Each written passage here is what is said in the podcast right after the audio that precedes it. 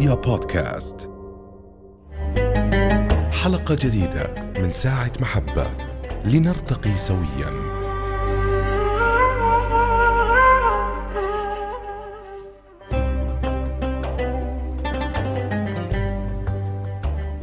السلام عليكم ورحمة الله وبركاته أيها الأعزاء أحييكم ودوما على المحبة نلقاكم. نحن نعيش تحديات صعبة في عالمنا المعاصر. تعترض مجتمعاتنا. هذه المجتمعات التي اعتادت على أن تكون متنوعة ومتعددة وإذا بها أحيانا تفقد أو أنها تضعف فيها هذه المشاعر نحو التعايش ونحو قبول الآخر. هذا التعايش الذي يختزل التعارف والمؤاخاة ويختزل التساكن والتجاور وهي مصطلحات عديدة جدا تجمع المجتمعات وتجمع البشرية لتصوغ منها دولة ومجتمعا واحدا. نحن الآن أمام هذه التحديات بحاجة الحقيقة بحاجة ماسة أن نعيد طرح بعض الأسئلة. سؤال التعايش لماذا التعايش؟ ما أهمية التعايش؟ هل التعايش فقط يكون بين المتشابهين؟ إذا كنا نحن في هذه المرحلة حتى المتشابهين قد يختلفوا قد يتباعدوا قد يتصارعوا. ما زلنا بحاجة ماسة أن نعرف تلك الأصول التي يجب أن نرتكز عليها لنقيم هذا المجتمع المتماسك القوي حتى وإن كنا مختلفين. حديثنا اليوم اذا عن التعايش وسؤال التعايش وضيفنا لهذه الحلقة الدكتور ربيع العايدي رئيس قسم الفلسفة في جامعة باشن في الولايات المتحدة. دكتور ربيع أهلا وسهلا. أهلا دكتور أهلا الله يعطيكم العافية وبتشرف في حضوري معكم. الله يسلمك. يعني دكتور بداية هل تشعر بأن التعايش داخل مجتمعاتنا ولنتحدث عن مجتمعاتنا العربية والإسلامية أنه يواجه تحدي، هل نحن بحاجة أن نطرح هذا السؤال؟ وبالتالي هناك من يقول أنتم عندما تتحدثوا عن التعايش كأنكم تقولوا إنه عندنا مشكلة في التعايش. هل هناك فعلا بعض الإشكالات التي بدأت يعني تعترض موضوع التعايش سواء كأعراق كقوميات كطوائف كأديان التعايش بصفة عامة هل يعيش تحديات اليوم؟ آه بداية بسم الله الرحمن الرحيم والصلاة والسلام على سيدنا محمد وآله وصحبه وسلم أجمعين آه الصحيح أن الحديث عن مفهوم التعايش هو ليس ترفا فكريا كما يتوهم البعض بل هو ضرورة مدنية وواجب شرعي فلا يمكن لأحد أن يغفل أهمية التعايش خاصة في المنطقة والويلات التي شهدتها منطقة الشرق الأوسط. فمن حروب من تشريد من قتل للأطفال الطوائف فيما بينها تتنازع تتقاتل لا أحد يقبل بأحد. إذا إحنا كلما زاد القتل وزاد التشريد وزاد إقصاء الآخر وقتل الآخر كلما كان سؤال التعايش أكثر أهمية وأكثر ضرورة وأكثر إلحاحا. لا يمكن لأحد في تصور أن ينكر أهمية هذا الموضوع لكن هناك مغذيات لموضوع التعايش. هذه المغذيات منها قد تكون دينية تؤسس لمفهوم التعايش بمعنى العيش الكريم والتآلف فيما بين الناس أن يقبل أحدنا الآخر كما هو. دون تغيير أو تبديل لأنه هذا التنوع هو تنوع في المواهب في النهاية في المجتمع. لذلك لو كان الناس كلهم على صنف واحد على وجهة واحدة ما وجدنا اختلاف في وجهات النظر ما وجدنا أصلا تطور اجتماعي أو تطور عمراني أو تطور اقتصادي أو سياسي. لذلك كل التطور عبر العالم كان نتيجة ال ال الاختلافات التي تكون في وجهات النظر الاختلافات في, في الشكل حتى سواء في الأشياء المادية أو في الأشياء المعنوية. يعني دكتور ربيع يعني التعايش هو ضرورة حياتية واجتماعية كما فهمت من كلامك وبالتالي هي ليست إملاءات خارجية وليست ارضاء لأحد. نحن بحاجة إلى إعادة النظر في كل يوم في صحتنا الجسدية وفي صحتنا الاجتماعية في قوة مجتمعاتنا وبالتالي كما نحافظ على صحة الأبدان نريد أن نحافظ على قوة هذا التماسك المجتمعي. والذي يكون أو يلعب التعايش وله دور كبير جدا في هذا الموضوع. ذكرت دكتور ربيع يعني الأسس أو ما يقوم عليه التعايش من أسس ونحن طبعا لا شك لدينا أو لا يوجد لدينا أي شك بأن القرآن الكريم والسنة النبوية آه، تتضمن روح التعايش وتدعو لهذا التعايش ليس التعايش فقط بأن نقبل على مضض بالآخرين ورغما عنا وإنما التعايش بمعنى القبول الإرادي والقبول الذي يتضمن الاحترام. يعني لو قلنا ما هي أهم الأسس التي أقام عليها القرآن الكريم آه، دعوته للتعايش؟ صحيح. يعني شوف ال- القرآن الكريم ما في قضية مهمة إلا وركز عليها. نعم. القضايا الأساسية ركز عليها القرآن وركز عليها الإسلام بعمومياته وقطعياته. فقضية مثل التعايش لابد أن نجدها واضحة في القرآن. ما فيها نصوص مخفية وإحنا نظهرها. لا هي واضحة في القرآن. يعني ماذا أكثر عندما يقول لنا ربنا سبحانه وتعالى خلق السماوات والأرض أو من آياته خلق السماوات والأرض واختلاف ألسنتكم وألوانكم. نعم. اذا هي آه، هي آية من يعني آيات الله. ترشدنا على الله أو تدلنا على الله تحتاج إلى تفكر. إيمانا بالله يعني. تحتاج إلى تفكر تحتاج إلى نظر. آية من آيات مش الله. مشكلة يعني. تحتاج ل- ليست مشكلة وإنما آية. جميل. لكن كيف يمكن أن نستثمر هذه الآية في في بناء المجتمع في عمران ال ال ال الأرض؟ إذا جئنا لننظر اختلاف الألسنة والألوان اختلاف اللسان هي دلالة عن اختلاف التفكير لأن اللسان يعبر عن فكر الإنسان. يعني ليست اللغة فقط. يعني ليست هذا اللغة معنى طبعاً. جميل وبديع إنه اختلاف الألسنة أو الألسن ليس فقط اللغات وإنما الأفكار والقناعات والمعتقدات. والمعت... لأن هي معبرة لأنه اللسان بالضبط. هو آه، معنى كنائي معبر عن ما يكتنف نفس الإنسان. لذلك ال- المناطق اليونانيين عندما جاءوا ليتحدثوا في تعريف الإنسان قالوا حيوان ناطق. نعم. ناطق بمعنى مفكر. ما ماذا يقصدون بمفكر؟ مفكر بمعنى النفس الناطقة. هذه النفس الناطقة هي اللسان. تختلف. تفكير الناس يختلف. يعبرون بلغتهم عن أفكارهم. إذا جئنا للقضية الأخرى ألوانكم ألوان الطبائع. طبيعة الناس تختلف. في ناس عنده كرم ناس عنده خوف شديد. ناس عنده شجاعة كبيرة جدا. اذا الناس طبائعهم مختلفة.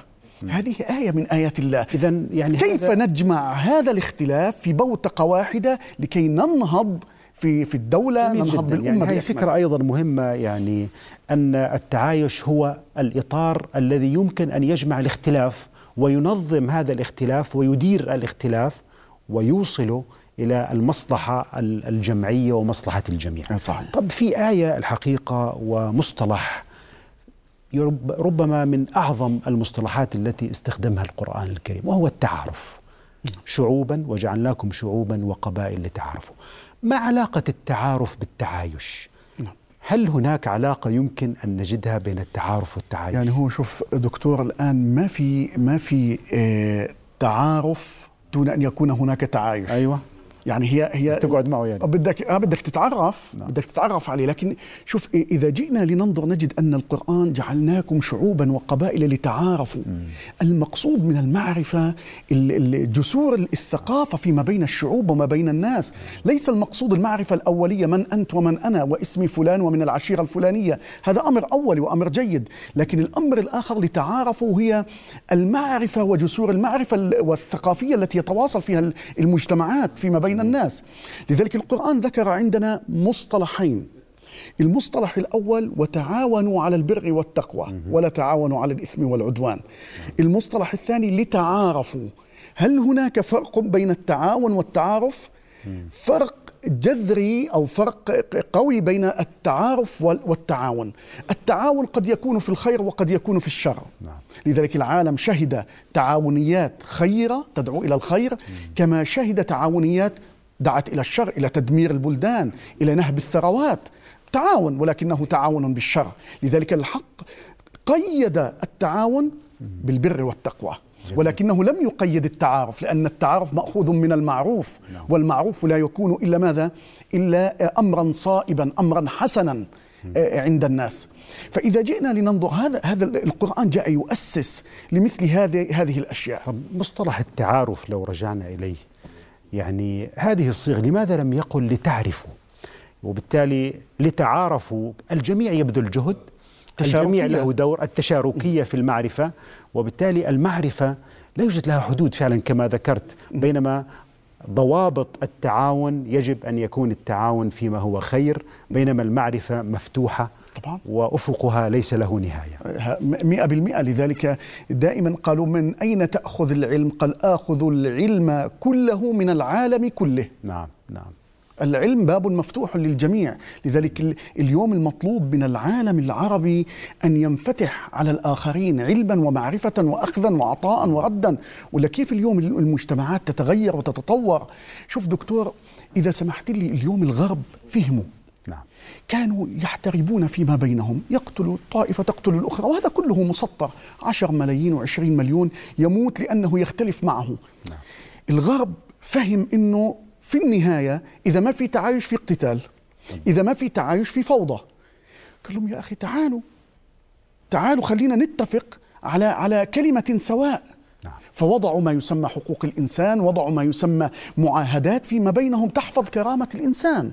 لذلك اليوم المجتمعات متى يمكن السؤال الصعب، متى يمكن لمجتمعاتنا العربية للنخب السياسية، للنخب الدينية، لقادة الأديان أن يفهموا إنه إحنا لابد في النهاية مهما اقتتلنا لابد أن نجلس على طاولة يعني هو التعايش. هو سؤال مهم جدا أن المجتمعات يجب أن تقرر ماذا تريد ويجب أن تبحث عن مصلحتها وليس فقط النظر في التراث أو حتى الكتب الدينية التي هي تساعدنا في الوصول لما نريد نحن أن نصل إليه.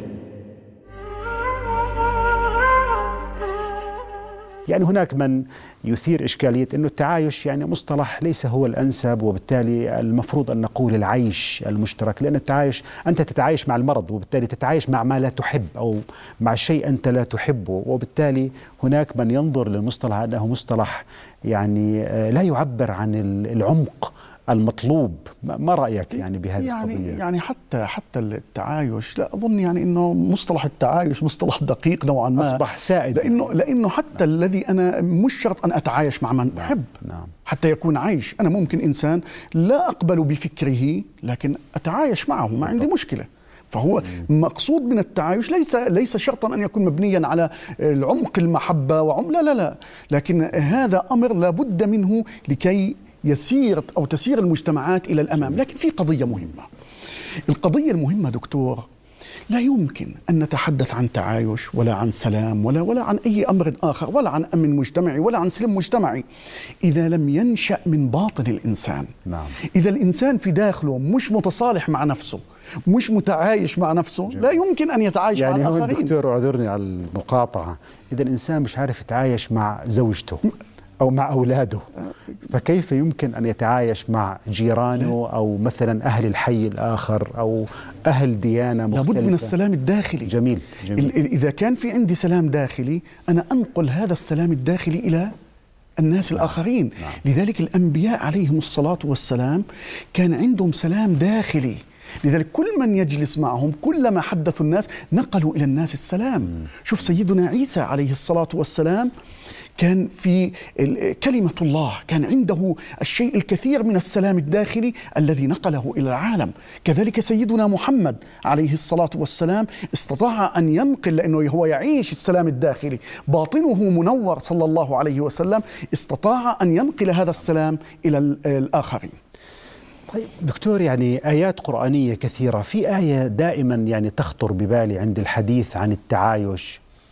واحترام الآخر والرموز الدينية. وإحنا بتعرف يعني الجانب الديني في بلادنا جانب مرتبط بالهوية وعميق. الكل يعني يحب دينه يحب مذهبه يحب اعتقاده. بالتالي هذه الآية التي تقول ولولا دفع الله الناس بعضهم ببعض لهدمت صوامع وبيع وصلوات ومساجد. يذكر فيها اسم الله كثيرا. هذا التعدد بأسماء أماكن العبادة. هذه الآية الكريمة ما علاقة هذا التعدد والتنوع في الرموز الدينية إذا صح التعبير بالتعايش هل هذه الآية تدعو للتعايش؟ هل التدافع له علاقة بالتعايش؟ شوف دكتور هذه الآية آه، يعني عميقة نعم. وفيها أكثر من بعد البعد الأول شوف أن القرآن جاء لينهى بقول لو أننا لم نأخذ على يد الظالم هي معنى النص القرآني. لو أننا لم نأخذ على يد المتطرف لو أننا لم نأخذ على يد الإنسان الذي لا يريد للآخر أي وجود لكان توصل أو وصل عدوان هذا الإنسان ليس إلى الإنسان فقط وإنما إلى الأماكن. أقدس الأماكن. الله يفتح عليك. نعم. هذه هي الكلمة التي جميل. أريدها. جميل. إلى أقدس الأماكن إلى أطهر الأماكن. التي تتوجه بكليتها إلى الله. فأذى هذا الإنسان يتعدى الإنسان ليصل إلى أماكن العبادة إلى أماكن ال- ال- دكتور ربيع لماذا يخطر ببال البعض أن آه، آه، المساس بأماكن العبادة أو الرموز الدينية هو شيء مستباح؟ يعني لماذا هذه النظرة السلبية لمعتقدات الآخرين وديانة الآخرين موجودة بشكل أو بآخر؟ والله دكتور هذا هذا موجود في في في الثقافة. يعني اليوم إحنا لما بتنتشر ثقافة أو تراث ديني هي كما كنا نقرأ ونأخذ إنه إذا كنت في طريق فوجدت رجلا غير مسلم فخذه إلى أقصى الطريق. آه؟ يعني أبعده أو اجعله في مكان ال- القمامة حاشاكم أو فاضطروه إلى أضيقه. إلى أضيقه. هذه الرواية يعني نعم. يعني في عندنا اليوم إحنا في التراث الديني نحتاج إلى إعادة تأهيل إن صح التعبير إلى إعادة مراجعة والمراجعة تحتاج إلى أمرين. تحتاج إلى علم وتحتاج إلى جرأة. نعم. جرأة وحدها ما بينفع لأنه قد يهدم الأصول. وعلم وحده لا ينفع لأنه قد لا يتكلم. جميل. فإذا إحنا اليوم هذا التراث الديني يحتاج إلى بيان المواطن التي آه، احتواها ونحن الإسلام. نتحدث عن التراث الديني الظني يعني القرآن والمتواتر هذا طبعا لا يتم أبدا المساس به. المساس به ولكن نتحدث عن بعض المرويات التي يستغلها هؤلاء الذين يرون في هذا التعايش وفي العيش المشترك خطرا على هويتهم. طيب دكتور هناك من يقول بأن الاختلاف في العقيدة يتبعه أيضا اختلاف في التساكن في التجاور في العلاقات. بالتالي ما دمت أنت تختلف عني في العقيدة. لا بشتري ولا ببيع ولا بحكي معك ولا بجاورك. لا يأكل طعامك إلا تقي ولا تجا ولا تصادق إلا مؤمن ولا يأكل طعامك إلا تقي. في نظرة تدمج ما بين آه الاختلاف في الفكرة الدينية والابتعاد على المستوى الاجتماعي. يعني قضية دقيقة وخطيرة. كيف يعني نعالج هذه الفكرة؟ هذا هذه قضية حساسة أيوة. جدا. ولاء وبراء. وبتعرف كيف ال- ال- الأفكار هذه التي هذه قضية غاية في الأهمية. اليوم علينا أن نفهم وعلينا أن ندرك أنه لا مانع من أن أعتقد بأحقية الإسلام. بالضبط. ولا مانع أن يعتقد المسيح بأحقية لكم. دينكم ولي دين أبدا. نعم. لكن علينا أن نفرق بين أحقية الاعتقاد ومشروعية الوجود. أحقية الاعتقاد أنا أعتقد أن الإسلام هو الدين الحق. نعم. والمسيحي يعتقد كذلك بأن المسيحية واليهودي يعتقد بأن اليهودية هي الحق. بالضبط. كل. هذه أحقية الاعتقاد لكل واحد يعتقد بهذا الاعتقاد الذي ارتضى أن يلقى الله به. جميل. هذه مسؤولية بينه وبين الله. لكن في عندنا قضية ثانية ألا وهي مشروعية الوجود. أنا بختلف معك في في الفكرة في الدين في اللون في الشكل في الفهم لكن هذا لا يعني أن أفني الآخر. لابد أن نركز على هذه القضية. النبي صلى الله عليه وسلم عندما دخل إلى المدينة المنورة بجنابه صلى الله عليه وسلم دخل إلى أناس بعض الناس بفكر أنه كلهم كانوا يعني أتقياء أنقياء. لا أبدا. كان نسبة كبيرة منهم بهذا الشكل لكن وجد مجتمع مختلف الأنماط ومختلف ال- ال- الأديان ومختلف ال- الطوائف. فيهم عشائر وفيهم آه، أناس جاءوا من أماكن أخرى وفيهم وفيهم مسيحيين وفيهم يهود. كيف والسادة تعامل والعبيد حتى الطبقات كيف استطاع النبي- والغني والفقير. كيف استطاع أن يؤسس لمرحله آه، مهمة فجاء ب- بمؤسسة جاء بمفاهيم اجتماعية سياسية متقدمة النبي عليه الصلاة والسلام. ليقل لليهود دينهم وللنصارى دينهم إذا وللمسلمين دينهم. إذا بدأ ينظم العلاقة ينظم. بين هذه الفئات المختلفة هذا النسيج الاجتماعي المختلف. يعني هل تعتقد أن هذه النقطة تمثل الأساس الأول لنجاح دولة المدينة؟ أن النبي صلى الله عليه وسلم لولا قدرته على أن يحيك هذا النسيج الاجتماعي من خلال وثيقة المدينة ربما ما كان ليكون هناك مدينة أو مجتمع إسلامي. لا شك. يا سيد اليوم كل الأدوات بتم سامحني على هذا نعم. كل الأدوات اليوم التي تحاول تفريغ غير المسلمين من الوطن العربي هي أدوات فاسدة. أدوات لا يمكن أنا في في نظري الضعيف لا يمكن لأي حضارة عربية إسلامية أن تقوم دون وجود دون الوجود المسيحي. جميل. ابدا هي هي حضارة منقوصة.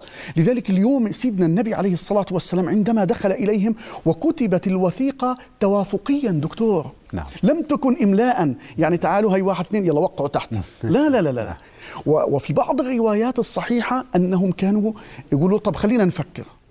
نشوف ويروحوا ويراجعوا اياما. كتبت في في أيام ولم تكتب في في ساعة كما يتوهم بعض القصاص أو كذا أنها كتبت في لحظة يلا وقعوا تحت وانتهى الموضوع. لا كل إنسان فهم ما له وما عليه لكن كلهم تحت مظلة الدولة. يعني هو إنجاز بشري اجتهادي قام به النبي صلى الله عليه وسلم.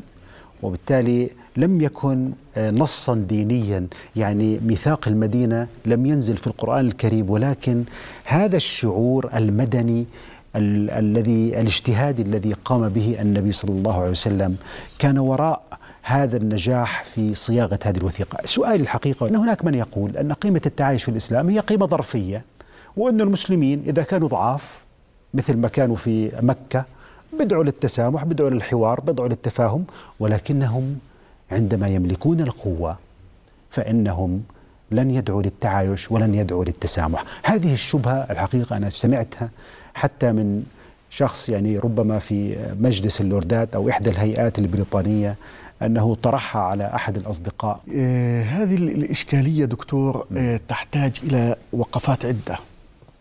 ال- الوقفة الأولى أنه الأخلاق والمبادئ ثابتة. نعم. لا تقبل التغيير.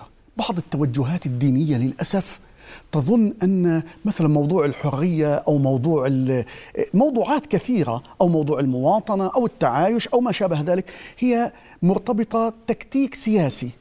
بالضبط. أو هي عبارة عن أمور مصلحية مرحلية. لا هناك قضايا ثابتة لا تقبل التغيير ولا التبديل. الدليل. الدليل لو كانت القضية مرتبطة بالقوة كما يظن بالقوة والضعف لكان النبي صلى الله عليه وآله وسلم في مكة وكان عندما رجع إلى فتح مكة وكان في مرحلة القوة عنفوان القوة. كان قتل أعداء الذين قتلوا بلال أو ضربوا بلال وعمار فأنتم الطلقاء. لو كانت القضية من منطلق القوة أنا سوف ألغي كل الثوابت والأصول. لكان النبي عليه الصلاة والسلام في أعلى ما كان صلى الله عليه وسلم وهو دائم دائما عالي الشأن كان يعفو ويصفح صلى الله عليه وآله وسلم. والصحابة أيضا كانوا هذا ديدنهم في الصفح والعفو في مرحلة القوة ولا لا أتحدث عن الضعف. إذا جئنا إلى مكة كانوا يتعاملون بالأخلاق ليس أخلاق مرحلية أبدا. مرحلة إذا هم الدكتور بعضهم ينظر إلى القضية أنه فرض الجهاد في في المدينة. هو فرض الجهاد في المدينة مش للانتقام. نعم. وإنما فرض الجهاد في المدينة لأنه صار في عندنا دولة مجتمع وحماية ومجتمع مجتمع. وأرض. اذا هو فرض للحماية. في مكة ما في عندنا أرض ما في عندنا آه، تشريعات كاملة ما في عندنا كذا. إذا لماذا يفرض؟ مش القضية قضية ضعف وقوة أو ما شابه ذلك. يعني هي ليست قيمة ظرفية وإنما هي مبدأ ثابت طبعاً. لا يتغير. وهون حتى يعني علماء أصول الفقه وأنت يعني في هذا المجال يعني كتبت في أصول الفقه قالوا يعني أنه الأخلاق لا يوجد فيها نسخ. النسخ يكون بالأحكام الفرعية. لا يكون النسخ أنه الصدق يصبح كذب أو الأمانة تصبح خيانة. في الأحكام التي بالضبط. ترتبط بالظرف باختلاف الظرف الزمان أو المكان. نعم، نعم. أما الثوابت العقائد الأخلاق ال- القصص مثلا ما فيها آه، لا تقبل النسخ أصلا. بالضبط. إذا هي ثوابت لا تقبل النسخ. نعم. يعني دكتور لو ذهبنا لآية قرآنية الحقيقة ربما تكون أيضا من أحد أهم الأعمدة التي يقوم عليها مفهوم التعايش في الإسلام وهي قوله تعالى لا ينهاكم الله عن الذين لم يقاتلوكم في الدين ولم يخرجوكم من دياركم أن تبروهم وتقسطوا إليهم. وأنا أريد يعني البداية لا ينهاكم يعني كأنه في فئة من المسلمين تظن أنه بسم الله وأن الله هكذا يعتقد البعض أنه قد ينهاهم عن ذلك فجاءت صيغتها لتنبهنا إلى شيء ربما نستطيع أن يعني نستوضحه منك. هي دكتور جاء النص القرآني سورة التحريم اظني ليؤكد ليؤكد هذا النص القرآني جاء ليؤكد على على عدم التعدي على الآخرين. فبدأ لا ينهاكم. نعم. حتى حتى يقطع التوهم من أوله. لقطع لقطع أي فكر أو أي شاغل يمكن أن يدخل على نفس الإنسان. قال له لا ينهاكم. طيب ما هو أنا قبل ما أسمع هذه الآية طب ممكن لأنهم مش مسلمين ممكن لأنهم كانوا يقاتلونا بس الآن ما بيقاتلونا كانوا يقاتلونا. ممكن عشان الحروب الصليبية مثلا مثلا ممكن عشان كذا قال لك لا ينهاكم. اذا قطع كل أي وهم يمكن أن يدخل من هذه الأسئلة والأوهام التي قد تدخل على نفس الإنسان. لا ينهاكم الله. اذا كأنما يقول لهم برعوهم ما هي معنى النص؟ لا ينهاكم ماذا تساوي؟ قدموا لهم وقولوا للناس حسنا. لم يقل وقولوا للمؤمنين قولوا للناس. إذا هذا النص القرآني يدعونا إلى التعايش مع الآخرين وأن نعيد. لأنه دكتور أنا قلت نقيض يعني عدم بديل التعايش ما هو؟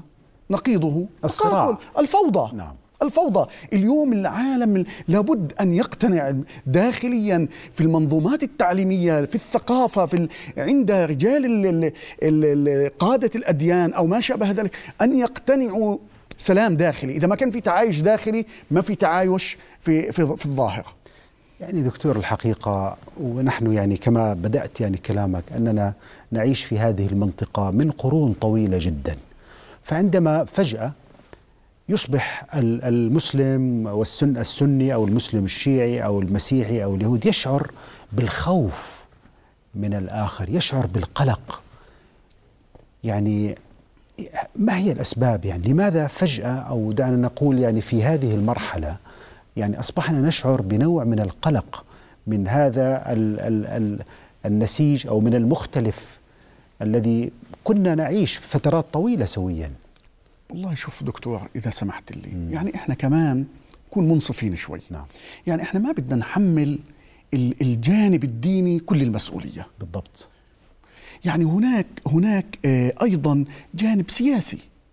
جانب سياسي جانب إعلامي. نعم. بدهم يتحملوا المسؤولية. من يشحن اعلاميا. أيوه. اليوم تجار الأحقاد تجار الضغائن هؤلاء لأنهم بتكسبوا من وراء الأحقاد بين الناس بتكسبوا.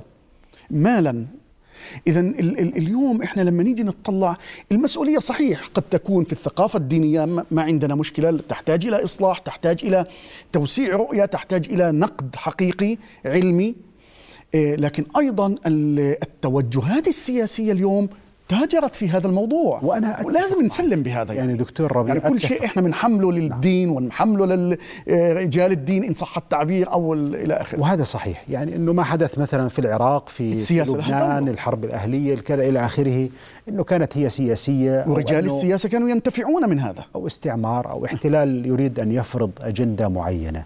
لكن دكتور أنا ما أريد الحقيقة. هل هناك خطاب ديني ربما يكون آه، آه، له دور سواء سلبا أو ايجابا. هناك هل هناك خطاب ديني يعزز التعايش وخطاب آخر؟ آه، لا يعزز التعايش. ألسنا أيضا بحاجة كما ذكرت إلى مراجعة وهذه المراجعة تساعدنا على أن يكون لدينا خطاب أكثر قوة في تعزيز هذا التعايش. إيه حسب قراءاتي البسيطة على المناهج الدينية أيوة. الموجودة سلفية أشعرية ماتردية معتزلة إباضية شيعة مع الاحترام للجميع. نعم.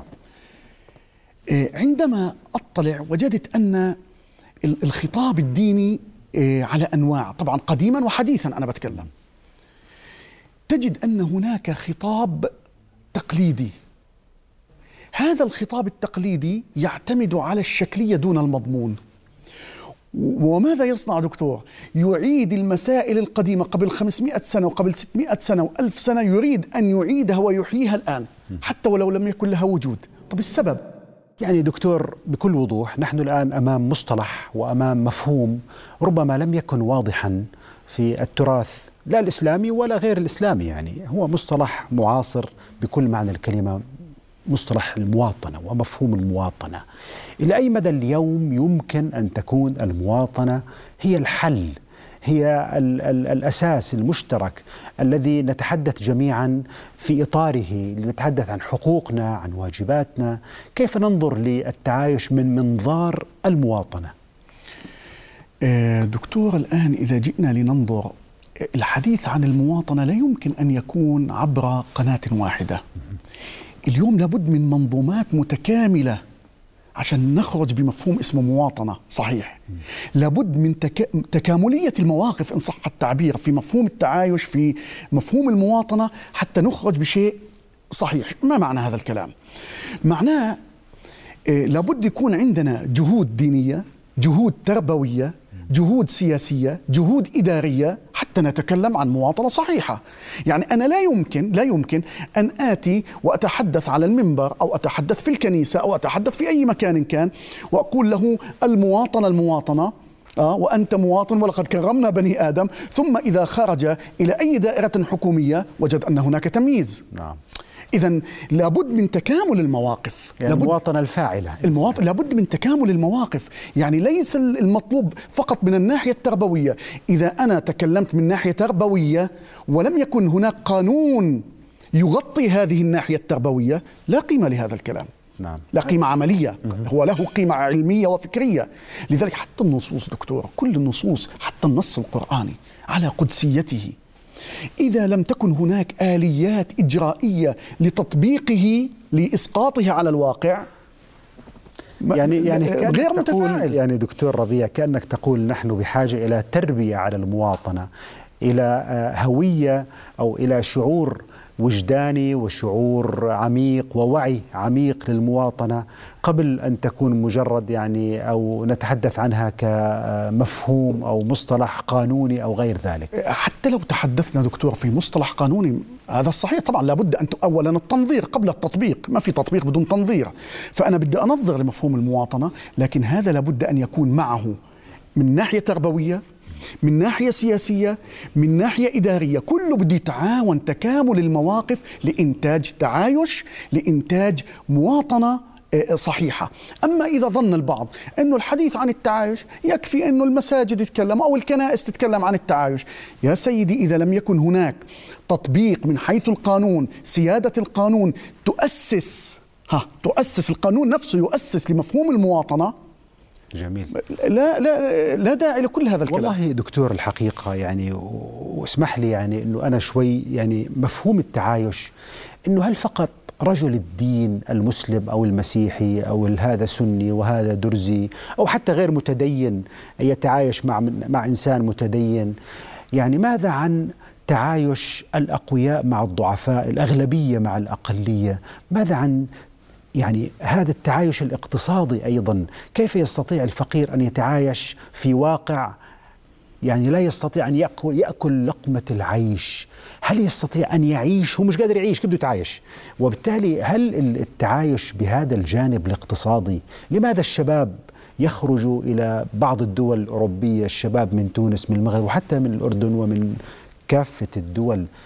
أليس المشكلة هي في المشكلة الاقتصادية. لما بعض الإخوان المسيحيين مثلا من لبنان ولا من سوريا طلعوا هل خرجوا لأن المسلمين أصبحوا سيئين ولا لأنه هو مثل الشاب المسلم يبحث عن لقمة العيش وعن العمل؟ إيه هذه دكتور هذا اللي بنسميه إيه، تكاملية المواقف. نعم. يعني لابد كل المؤسسات أن تقوم بدورها.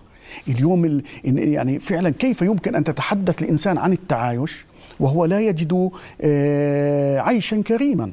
لا يجد يعني هذا أنت بتتكلم في شيء غريب عن عن عن سمعه. اذا اليوم لذلك إحنا بنتكلم عن تكاملية المواقف.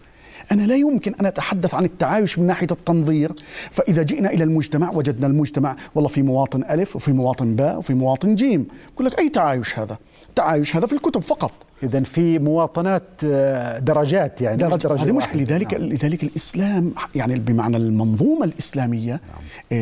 آه، ما في شيء اسمه حصانة للفرد شو معنى ما في حصانة؟ ما في حصانة فوق القانون لأحد ما دام ما في حصانة فوق القانون لأحد آه لذلك الجميع بده يكون في هناك سيادة القانون على الجميع لذلك هون هون بصير الإنسان المعتبر عند الإنسان في وطنه ما هو؟ مش كونك ألف أو باء لا المعتبر هو الإنتاج والإبداع. فعلى قدر الإنتاج والإبداع سواء كنت رجلا أو أنثى أو شابا صغيرا كبيرا إلى آخره القيمة الحقيقية التي هي لك ما هي؟ قدرتك على الإنتاج والإبداع. يعني لا تقل لي من أنت قل لي ماذا تفعل. ليس الفتى أو أي كما قال. من من. قال كان أبي إن الفتى من قال هانذا هون أيضا نقطة مهمة.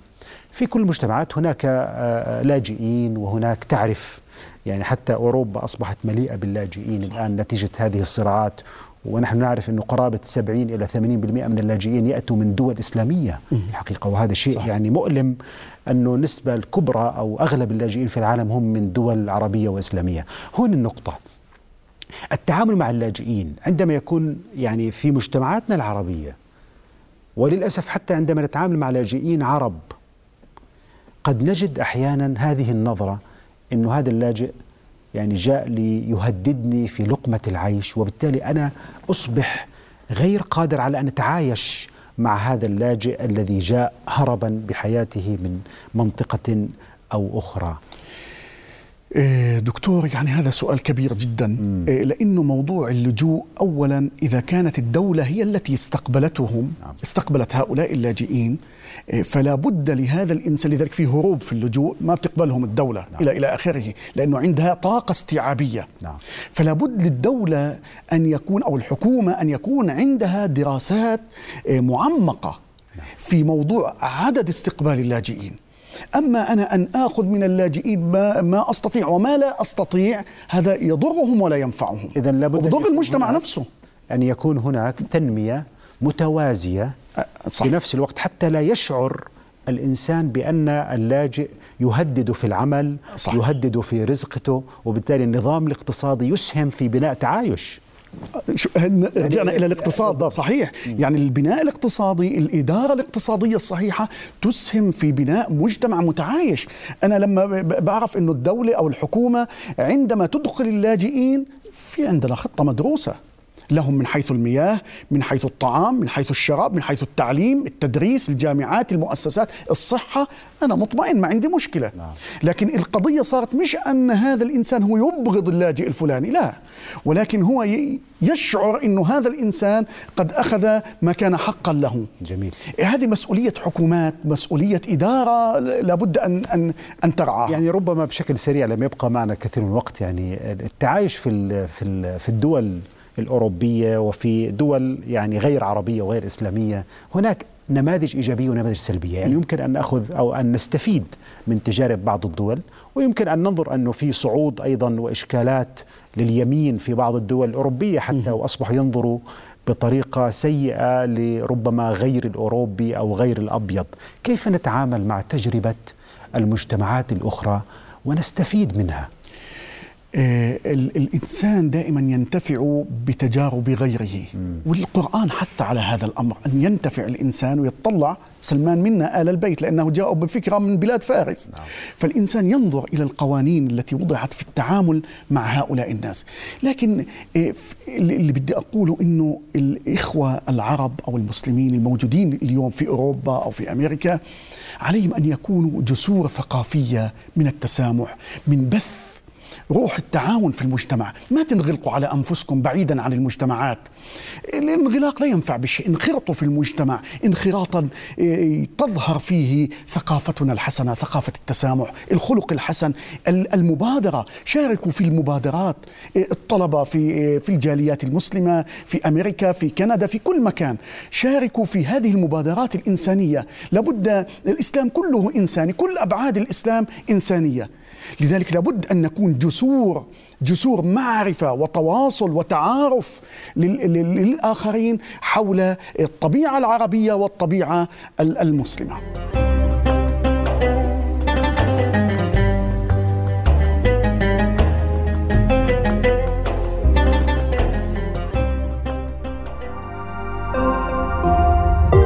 رؤيا بودكاست